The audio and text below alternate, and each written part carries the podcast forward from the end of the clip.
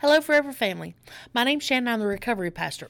So we're in part 4 of Check Yourself. And today we're going to look at our self-care.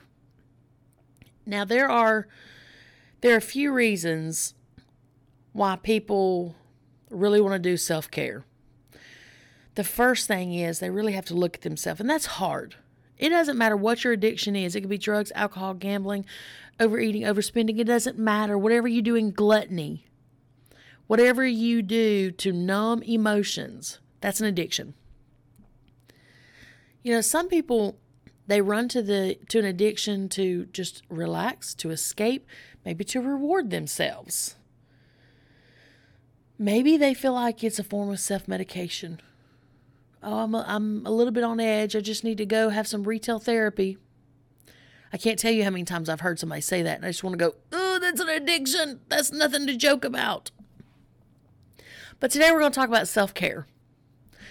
You know, recovery doesn't mean you're in denial, and recovery doesn't mean that you're not allowed to relax and or reward yourself or just escape and have some quiet time. It means you need to find better ways to do this. So in order to do self-care, you're going to feel irritable, you're going to feel exhausted, you're going to feel discontent. But those feelings should not last long enough to where you feel like you need to escape. And let me say this loud and clear.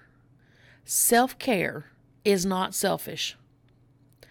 Just in case you didn't hear me, self-care is not being selfish. Everybody needs downtime. Everybody needs to relax, and it's perfectly fine to reward yourself when you've made achievements. But just don't turn it into gluttony, which turns into addiction. Self-care is essential for your mental well-being. If you're not able to consciously take self-care time, then you will eventually pay for it. Your body will be run down physically, mentally, emotionally, and spiritually. The scary part is when you get to that point, you're going to fall into a relapse.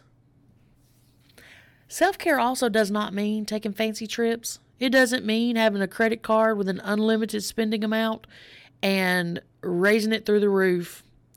It doesn't mean that you shop so much that you have to have your packages sent to your house because your vehicle can't contain them. But it can start with healthy eating and healthy sleep habits. That's the very first way to start self-care. Eat right, sleep right. Take out those gluttony foods. And don't stay up watching TV or being on your phone or being on social media until you can't fall asleep. You have to give your brain time to wind down.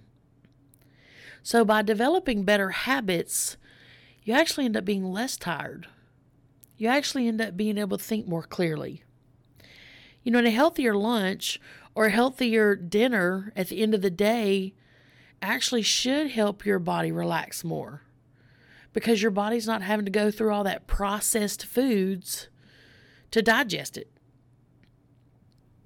So remember, hungry, that's one of the components of HALT that we talked about in episode 1 or part 1. So we have to find ways to relax mind, body, and spirit. Because when we're so tense, then we tend to feel like everything is extremely wrong and very few things are right.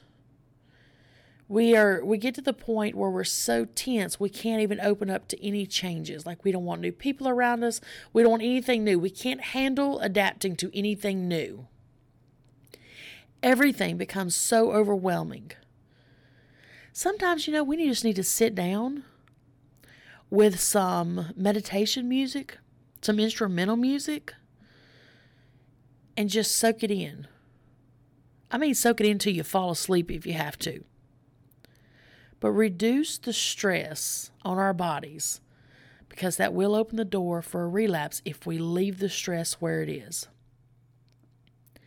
And remember, the first thing you have to do in recovery is you have to change your life. That's playgrounds, playmates, everything.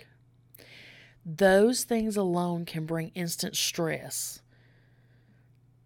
The tensions that can come up just by visiting those places, because you remember the anxiety that someone had, it's enough to just make you spiral. So you have to start managing your time better. You have to leave the tension places behind. So let's go into our questions. So I want to ask yourself about the time that you actually spend relaxing, trying to unwind the healthy way. Remember, relaxation is not an option in recovery. You have to do self-care. It is essential. It is not selfish. And if anybody tells you it is, then I need you to step back from them, because there's a part of their life where they haven't let go of the tension yet, and they're going to bring it into your life. So here's your questions. Now remember, 4 is absolutely always yes. 3 is a little bit more than half. 2 is I'm in the middle of the ground on this one. I'm not sure. 1 is less than half, and 0 is absolutely always no. So here's your questions. How often, and we're talking weekly, how often weekly do you eat healthy and sleep healthy? Next question. How many days a week do you practice some form of mind, body, and soul relaxation? And this was where we were talking about the meditation music, the instrumental music, just sitting in the quiet. How many days a week do you practice that? How often do you celebrate those small victories, but you don't indulge in gluttony? How many days a week do you find fun in just being in a clean and sober environment? How many days a week do you have a gratitude list, which includes anything in your life that you have made achievements or have brought you great joy?